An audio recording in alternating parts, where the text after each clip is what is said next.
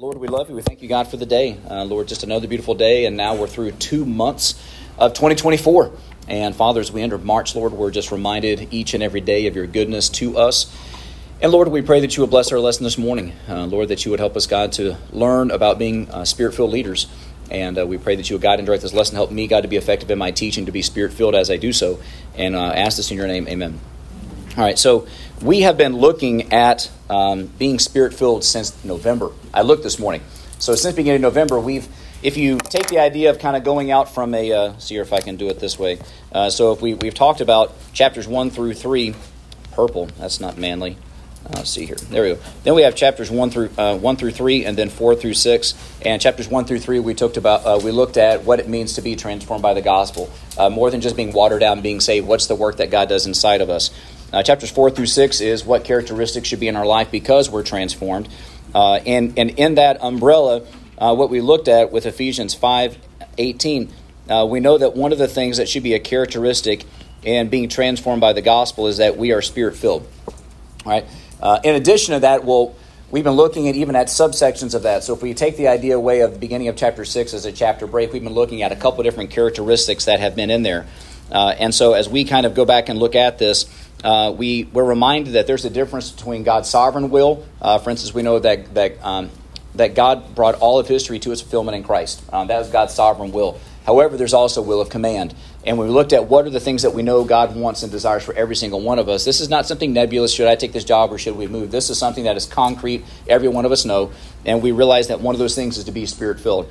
So this uh, last week was like a 90% teaching and like 10% discussion. This week is going to be completely flipped. This week, uh, this morning is going to be very, very, very discussion based. And so, depending on the nature of how much discussion we have, we may or may not finish today. Um, and so, why is it important to be spirit filled? Why would God's Spirit be so intentional in directing Paul to write this? We will not please God. All right. Okay. Oops. I'm gonna have to erase all that. Nope. Okay.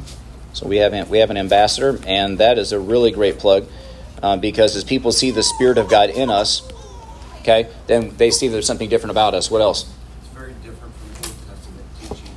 You remember that phrase we've been using? Counter, countercultural. Um, I always, I always uh, told my students that there's a reason why I don't teach penmanship when I ta- when I taught in elementary. So we have countercultural, okay? Because when, when people see the life of a believer, they should see that something is drastically different. People that are led by the flesh as opposed to people that are led by the spirit. Okay. Anything else? Anything else? So we might fulfill the will of God. Okay. Because as we are looking at um, what is God's will of my life in terms of should I take this job? Should we move? God, if I'm filled with God's Spirit, if I'm sensitive to God's Spirit, more likely I have a stronger tendency to be led by God's Spirit in making certain decisions. Okay? So, cool. All right. Now, inside of uh, what we've been looking at, we've talked about areas of what we call we might call high visibility or high impact. So, we've talked about two specific areas inside the home, and one thing we looked at is being spirit filled in our marriage and also being spirit filled as parents. And so, as we looked at these particular ones, what does it look like to be either a husband or a wife that is spirit filled? This is all review. What does it look like to be a spirit filled husband? What does it look like to be a spirit filled wife? Okay. Okay, because the thing that is indicative of both is that there's a dying of self for the other person, that there's a submission. There's a submission, there's a sacrifice. Oh, dread. Okay, here we go. All right, so here we have so we have submission and we also have sacrifice, which we realize that that gives the idea of like agape love, okay, a sacrificial love. What else? What is what is uh, we have we have one thing that that this is that this this particular characteristic of being submissive of being of dying to self it it looks different from both angles. We have how this looks as a wife. We also see how this looks as a husband. Okay? How does this look? For for a wife how does it look for a husband? Serving leadership. putting the needs of, of, of the other spouse above my own. Mm-hmm. Okay Uh, we realize that Paul, Paul, talks about that there is an obedience on one side, and we also see there's another one to where a husband should not be bitter against their wife. Uh, or we see that it should be where the husband's supposed to die to himself to meet the needs of his wife every day. Um, then we look at being spirit filled as a parent. Okay, so some so depending on what relationship we are, one of these two probably are speak to us, regardless of what we may be in life or what we have or our home is. One of these two impact us in some way. So whether it's being a spouse or being a parent, what does it look like to be a spirit filled child? And there's a struggle. Can a child be spirit filled? You know, what what does a, a temperamental hormonal teenager look like if they're saved? You know what I'm saying? Yes, very much. Okay, so there's an obedience because there's a submission to authority. Okay, so here we have that, that the child, for example, they realize that they that they have an authority, and so as a result of that, they are called to obey. And our job as parents is to remind them that I am just right now a surrogate. I'm just a proxy, and I keep pointing my children to Christ because one day they're not going to live in my house any longer. Okay, so I'm not the ultimate authority in their life. I'm simply pointing them towards that ultimate authority. However, what we sometimes struggle with is that we as parents have responsibility in being spirit filled, and what is that? Not to provoke. Um, and so, for the authority figure here, we realize that, um, and, and we don't have time to review everything this morning, but the idea of provoking is me setting the conditions of something I know is going to anger them, that's going to discourage them, uh, that I set them up for failure by putting the expectations too high for them. And I think that being spirit led here as a parent is that it probably looks different for each of us. Okay? Because every child's different. And just when you start to figure them out, they change. So yeah, it's, it's, it's wonderful. All right. Yes.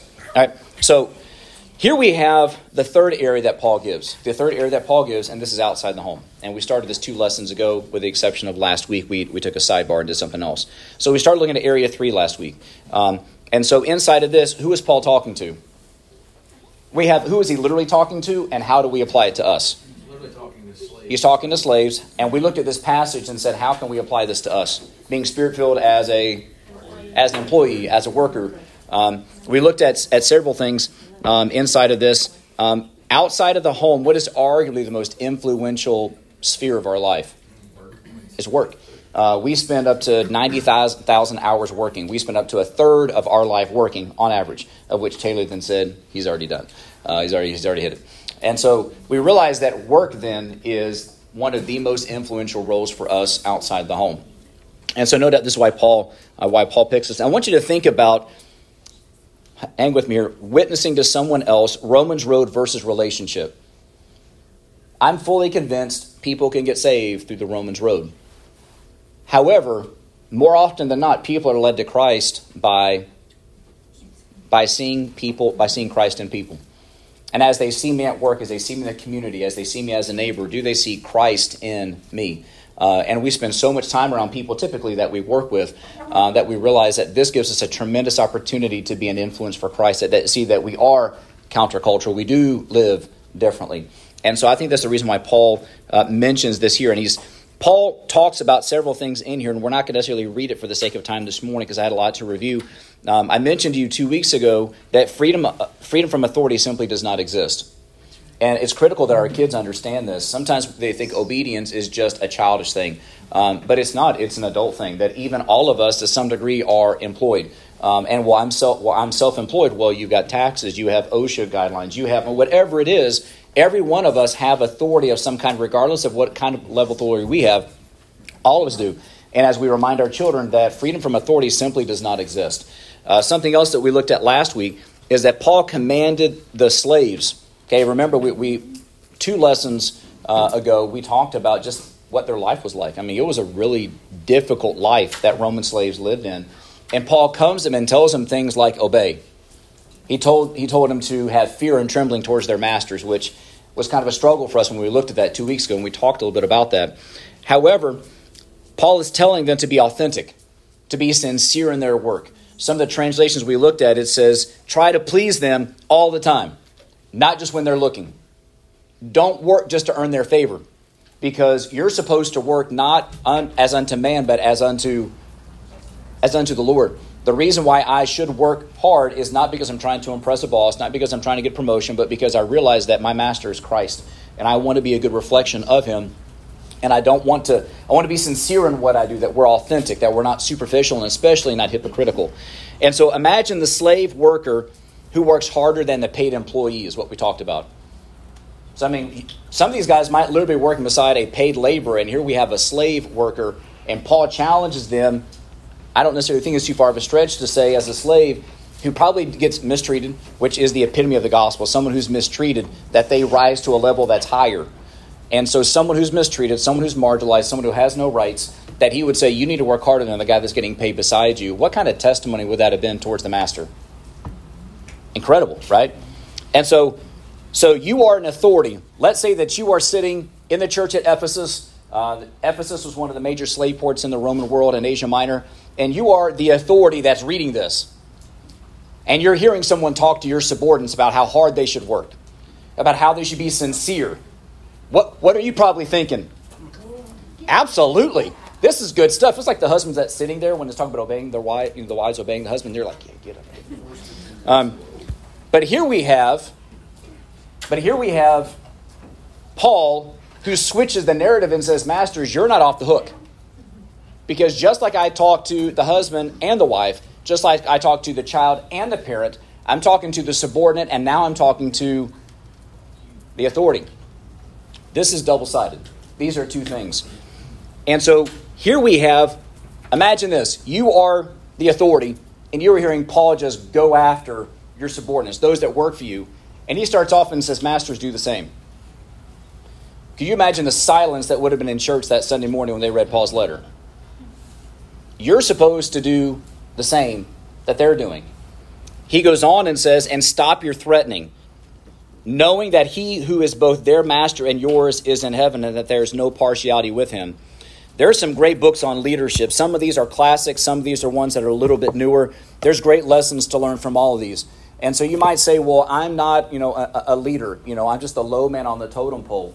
Well, I want you to consider the fact that there is formal leadership and informal leadership. You may have a formal role of leadership, but to some degree, all of us have an, at least an informal role of leadership in where we work. You may not have a title, but you may have a coworker that looks to you because uh, they're also low on the totem pole, and you happen to be the subject matter expert at your level. You could be a parent. You could be a spouse who's trying to lead your other spouse on a difficult day. Okay, because we all realize that that happens as well. And the thing that I love about Maxwell and his books is he describes leadership as what? Starts with an I. Influence. I don't lead anybody, so you're saying that you don't influence anyone. I would dare argue that every single one of us in here, regardless of what our quote unquote formal title might be, every one of us influence other people. That is the nature of the gospel. We are called to influence people towards the gospel. We are called to direct people towards the gospel. And there's great lessons to learn from these. You know, leadership challenge, Kouzes and Posner talking about model the way. We had that as a staff, uh, a staff thing a couple years ago. Extreme ownership. Um, as a leader, it's always your fault. Okay, take ownership. Now, my brother says sometimes he goes to people and says, "You need to read this book. you really need to read this book." Uh, lessons like that I take away from is never throw someone under the bus as a leader, take the black eye for someone else. It looks better for the organization and people respond to it better. Likewise, the highly effective habits of people. Awesome, awesome, awesome stuff. And so, but do we believe that all truth is God's truth? Okay? So if we believe that He is the way, the truth, and the life, then likewise, a lot of times what we read from books like these actually have their roots in, in God's truth. And so let's, even though we could talk about all kinds of leadership this morning, people write books Maxwell has made like a whole, you know, business out of it. Let's talk about what God's word tells us about being spirit-filled leaders this morning. All right. So first thing, look at this this concept of do the same. I don't think we we I don't think we can recognize how how they would have received this. Because remember, the Romans, they believed themselves to be too dignified to do certain of these tasks. They believed that they were on a different social level. They actually were, I mean, they really kind of were subhumans, kind of in their, their mind. Okay? So when we read the concept of masters do the same, what could we say a spirit filled leader is? A spirit filled leader is one who leads by example. Mm. Example. So, in so doing, what does this look like? And let's not talk like technical terms, let's talk practical street level action. What does it look like to be a leader who leads by example? Okay? Okay? Humble service. Okay? No job is too low. I, the first when my wife and I first moved to Durham, um, our pastor there, senior pastor, I'll never forget it. On a Wednesday night, he was dressed in suit and tie, and a grease vat exploded in the hallway right before Wednesday night church. And there he was in suit and tie cleaning it up. I mean, no one would have this kind of. This guy's about to preach. He's got to go in a study. He's got to pray, reflect, all that. You know, he's dressed. No, it just volumes to me in saying that's someone who leads by by example. Okay, no task is too small. What else? Look for ways to meet their needs. Okay, how would you say that in one word?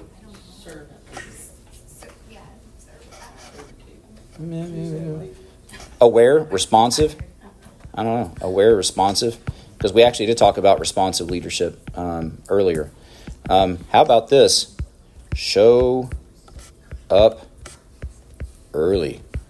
I remember one time. Um, remember one time I uh, I had kind of a negative interaction with this. I had just started teaching, and uh, and I remember it had something to do with uh, we were. It's one of those like once every blue moon where like it actually kind of snows in North Carolina, or it kind of it was a little bit frosty that morning, and we were having a delay. And I remembered I called my boss because I was on the way to work, not the pastor. And, uh, and he was like, "Yeah, why don't you take care of when you get to work? I'm going to come in later." I'm like, "What? what, what? What's up with that?" So being there early. What else? I would say one nugget I picked up this last week from the senior leaders, like model what you preach. So if you say like, "Hey, go and be with your family," then you should also be mm-hmm. at 1600 or 1700 to go be with your family, because those under you won't leave until you leave. Good. Everyone stares at the battalion commander's truck or vehicle in the parking lot. Waiting for him to leave? Him to leave so they can go. Wow. Well, and to say I'm sorry, ask forgiveness. Apologize. Oh, that hurts. Oh, that hurts. Yeah. That probably hurts more than most because to be able to say I was wrong, which by the way, our kids respond well to that when we say, "Look, I blew it. I could have responded better." You know, sorry, I assumed. Okay. Humility. And that would be very hard for a um, an authority at this time because, and, and I know military culture is kind of the same. Like it looks like weakness, you know, and so. So, with these in mind, with these in mind, I found it interesting. I was reading. I'll show you the book here in a few minutes. Um, but one of my favorite books on leadership was written by Oswald Sanders. It's called Spiritual Leadership, and and he and he mentions this. He says the King James Bible uses the term leader only six times. Much more frequently, the role is called this. We do not read about Moses, my leader, but we read about Moses, my servant. I know I've told you guys this before, but in case you forgot, like most students do, um, you go to the end of Joseph's life or Joshua's life. I mean, Joshua was an incredible leader. I mean, arguably one of Israel's greatest generations, military victories, all the stuff that they did. And um, the entire book of the Bible is dedicated towards this guy. You go to the end of Deuteronomy and beginning of Joshua when Moses died, like he has like just this amazing eulogy of God talked with Moses like no other man. He did this, he did this, he did this. I mean, it's a very, really powerful eulogy. However, when Joshua died, it just says, Joshua, my servant, died. And at first you read that and you're like, well, I mean, aren't you going to give him kind of the same, you know, a little bit? And uh, in my Thomas Nelson commentary Bible, it said, although it seems abrupt and almost um, dismissing, that that was his greatness. His greatness was that he was a servant. And as was mentioning, you know, do the small things, do the things that other people aren't willing to do. Those are the things that stand out. And the thing that made Joshua great was not the military mind or whatever, it's just the fact that he just said, I being in the way, Lord, send me. I'll do whatever it is that you want for me. Um, Christ said this exactly in Matthew 23 11. Whoever is greatest will be your, be your servant, will be your slave. Okay, literally the exact same word. Bond servant, slave, and servant are all the same uh, Greek word. And so, regardless of what translation is, you know er, that you're going to be a doulos. If you want to be great, you have to you have to be a servant. Uh, and there's so much of what Christ taught that was just countercultural, like a shock factor. Like if your right eye offends you, pluck it out. Um, talk about getting people's attention. Um, if, if your right hand offends you, cut it off. Uh, and so here we have when Christ was teaching, he was like the those that are in authority, they lord it over them. That's what the Gentiles do. But a spirit filled person is one who uses his authority not to his advantage, but he uses it to serve other people and to help other people. Uh, what does this look like at work? I'll give you one example patience. we'll come back. We'll come back to some of this. But what kind of characteristics? Not really action as much as characteristics. What kind of characteristics define a servant leader? Having the mind of Christ. Accountability. We're going to come back to that, actually. Good. Yep. Yeah. Listeners, listening. Listening. So, in my, um, I, I told people I can't wait for my, my class to get over. This is on conflict. I've been like a magnet taking this class. And, and in that class, one of the chapters was on mindfulness. Being present in the moment, physically present in the moment. Nothing distracts me. I'm listening, not just listening for the opportunity to say something, I am listening to actually understand. Okay? Um, and so, mindfulness, being, being willing to, whatever that was, it was good. Uh, I forgot. Um, so, here we have all of all of these things being a, a communicator learning confidence um, and we'll come back to some of these here in just a minute. Um, and so i did read this book over christmas break. My mother-in-law gave me this book and i read it. Um, it's like she was trying to tell me something. As much as she just said you want this book. And so i read this, this short book over christmas break and i shared this with you guys before. Uh, we realized that being a servant leader is that i'm an example in humility. Uh, if, if you read um, the uh, Jocko Wil- Willink and um, Leif Babin, they wrote a book on the on the dichotomy of leadership, um, and then likewise Tim Elmore wrote a book on the par- the eight paradoxes of leadership, and they both say the same thing that a leader has to be one who is both humble and confident. It's a dichotomy because there's, they're, they're opposites of each other. humble and proud of it. Yes, well, not not really, not really. But at the same time, that that that that people are attracted to a humble confidence, because uh, the, the opposite of that is someone who is arrogant, someone who won't listen, someone who won't apologize, someone who's not willing to learn. They always have to be right. And I shared this with you guys a couple weeks ago that just like pride is the the root of every vice, the opposite of that would be to say that humility is the root of every virtue. And so, as a leader, is humility present in my life? And so, um, 1 Peter 5 5, Peter uses the phrase clothed with humility. And that particular phrase refers to a slave putting on a white apron. So, the epitome of someone who is in authority as a servant leader, that they go and find the white cloth, they find whatever it is, and they do the things that a slave would do. And we find this example in Christ that he, he did that when he washed the disciples' feet. And so, long before the leadership model of servant leadership in 1970 became popular, Christ was modeling it. Long before someone wrote a book about it, Christ taught it. And so, the idea of being a servant leader is that we are examples in humility. Um, one of the things I loved at the end of that book is, is that pride must die in you, or nothing of heaven can live in you. Now he goes on and he says, Stop your threatening. One of the things that was characteristic was the physical abuse that the slaves would go through. He didn't say stop abusing them. He said, I don't even want you to threaten them. So we're talking about a, a, a spirit filled leader is one who leads by example. We find a spirit filled leader is one who treats others with grace. So, what are some other words that you might use for the word threaten? Intimidation. Intimidation's a really good word. I didn't have that down. Intimidation. Uh, because threaten is one of those really neat words when you look it up. The definition of threaten is to threat. Um, and so, yep. Yes. So, intimidation, what else? Jeopardize. To instill fear. Okay. I think some other ones I had found was to oppress. A good old old English word.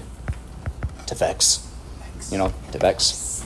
Um, now, so don't get too ahead of me right now. Okay? So this is rhetorical. This type of action contrasts what for a spirit filled person. Think about someone who is threatening. What kind of characteristics would be present in the life of someone who is characterized by threatening? Think about Galatians 5, okay, where Paul contrasts the fruits of the flesh versus the fruits of the spirit. Um, some things that I wrote down. So it says the works of the of the flesh are evident. They're very easy to see.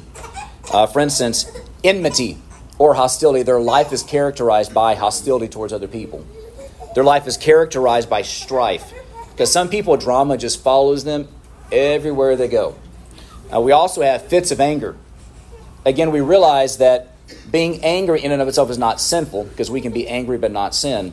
We realize that we as a believer can lose our testimony because we do have a fit of anger. Remember, this is this is one whose life is characterized by these things. So, having having said that, using the fruits of the spirit, how should a leader treat his or her subordinates? For example, instead of just saying with love, okay, well that's great. Okay, what does it do? What does unselfish love do as a leader? At a specific action. How? So, some more of a one-word example, but if you, you encounter a situation where, say, a subordinate has done something wrong, instead of just in a fit of anger or blatantly snapping and issuing punishment and or judgment, actually taking the time like with our kids to understand what's going on and either giving grace with promise or with the hope of helping motivate or issuing an appropriate consequence that is not just harsh and out of a spirit of anger, but out of a spirit of That's good. What else? Self-control. How? Believing the best. Believing the best. I tell my staff all the time 1 Corinthians 13 love believes the best, love assumes the best. My father and I were talking about that yesterday. We should lead with questions instead of accusations. Why, can you help me understand why you did this? Because sometimes people, they have the right intention, they might have just followed the wrong action.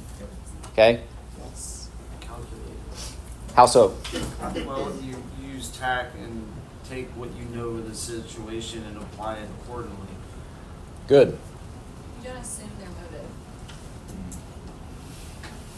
Give them the benefit of the doubt. Use words to encourage. Because I, I tell my staff there is nothing more unselfish than giving your time. I can give away a dollar in my pocket and it really doesn't cost me much. But when you give someone your time, your attention, it speaks volumes. Okay? Here's some things that I wrote. Unselfish love doesn't abuse the position for personal gain. Making others stay late while you leave early. Putting more work on others to, to make life work easier for myself purchasing a gift card and leaving it on their desk because you know they're having a hard time. Even a five dollar gift card, man, encourages people. Working with staff, man, I people appreciate the intentionality of time. The fact that you were at least recognized, that someone even just stopped what they were doing to say thank you for what you were doing. Um, sending someone early because you see that they need a break, even if it means I pick up extra workload or I've got to figure out coverage. Um, having patience with a subordinate, understanding a home situation things are rarely as they seem. I can tell you that right now. And working with 300 children, 30 plus staff, hundreds of parents, things are rarely as they seem. There's almost always more to the story. So, how can I understand the situation? Sometimes things are what we think they are. A vast majority of the time, there's more. Um, understanding a home situation, immaturity that needs developing. Is this a discipline issue or is this an immaturity issue? Is this a capacity issue or is this a coaching issue? Okay. I tell my staff quite often it's very easy for us as adults to, adju- to judge children by our adult yardstick. Well, I know how I would handle that. Well, yeah, because you're an adult. This is an eight year old. How would you handle X, Y, and Z? So, as, as, as an authority, it's very easy for me to say, well, of course they should have done that. Well, yeah, because you, you've handled that three or four times already. They've never handled that before. Am I judging people by my yardstick when they don't have the experience, the knowledge, the understanding? And we realize that experience comes by both good and and bad. Bad. Um, Long suffering, recognizing the difference between capacity and one's need to be mentored. Um, gentleness and kindness, giving grace because everyone has a bad day. I tell kids all the time it's okay to have a bad day. We all have bad days, but it's a matter of how you respond to people when they're trying to help you on your bad day that's important. Um, kindness and how we speak to people. Uh, I love a, a, a John Maxwell and Craig Groeschel podcast I heard several months ago, and I tell my staff often if you're not clear, you're not being kind. If you're not being clear, you're not being kind. Now, there's a difference between being a jerk, okay, and also being so nebulous that people don't know specifically what it is, and then the leader can walk away saying, "Well, I addressed it," and the person walks away and saying, "Well, that was a nice chat," you know. If we're not being clear, we're not being, and the, and the tact, and the difficult with that is tact. how can I be clear in a way that's grace filled and loving, but, I'm, but at the same time, it needs to be said? It needs to be correct because, after all, we tell children all the time love corrects. So, a spiritual leader is one who, when necessary and when appropriate, corrects with clear kindness. Um, Self control, not acting in anger because the subordinate got something that I wanted, or because I made a decision that someone higher up might have overturned, and it was something the teacher wanted. Okay, so there are multiple, multiple ways that we could look at all this. They, um, Anna mentioned accountability. He says that knowing that he who is both their master and yours is in heaven. So, how does the fear of the Lord play into this?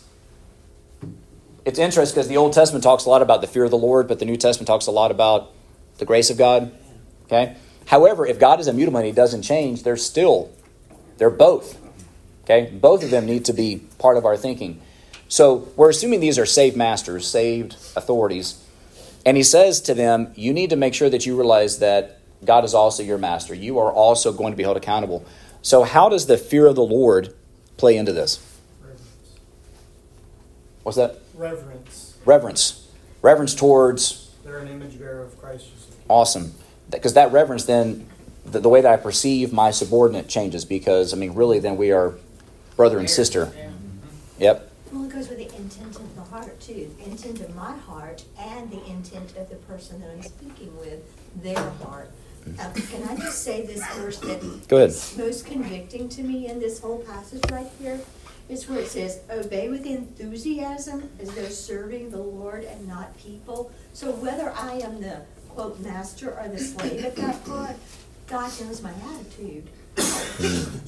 okay, I, I Almost like obey and honor from Yeah. earlier in the chapter. You know what? So whichever place that I'm in, and y'all, you know, this convicts me because I am a master of having that grumpy, grudgy.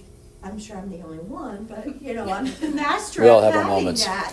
Where outwardly I'm trying to follow the rules, obey, be gracious, be kind, talk with a parent, da da da da. But inside my heart, it's pretty dirty. You know, and that attitude is if they would just read the email, hmm. or if you, know, you would just do what I asked Yes. you to do, or you know, as the man, Yeah. If you check your inbox, and the, the struggle with that is that is when that Holy Spirit is in the moment saying, Yeah, how about that? I mean, check the email that I just sent to you. Did you not remember when we talked about that last week? You know, we have that statement about power corrupts, but absolute power corrupts absolutely. And one of the struggles is as someone gains more power, more influence, that our natural bent is to use it to our advantage. Okay?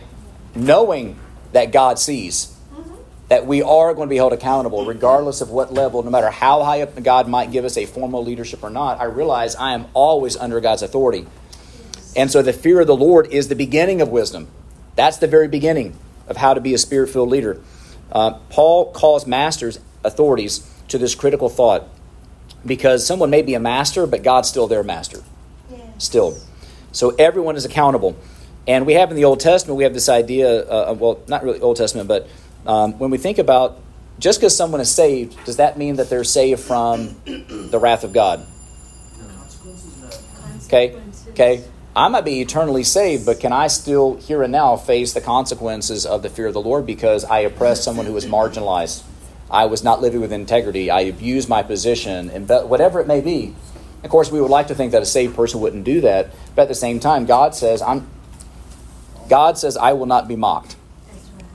And so we realize that there is an eternal wrath of God, but we also realize that God also disciplines those that He that He loves. So the fear of the Lord for a spirit-filled believer is still a very prevalent thing. I might be saved, but you know what? God sees.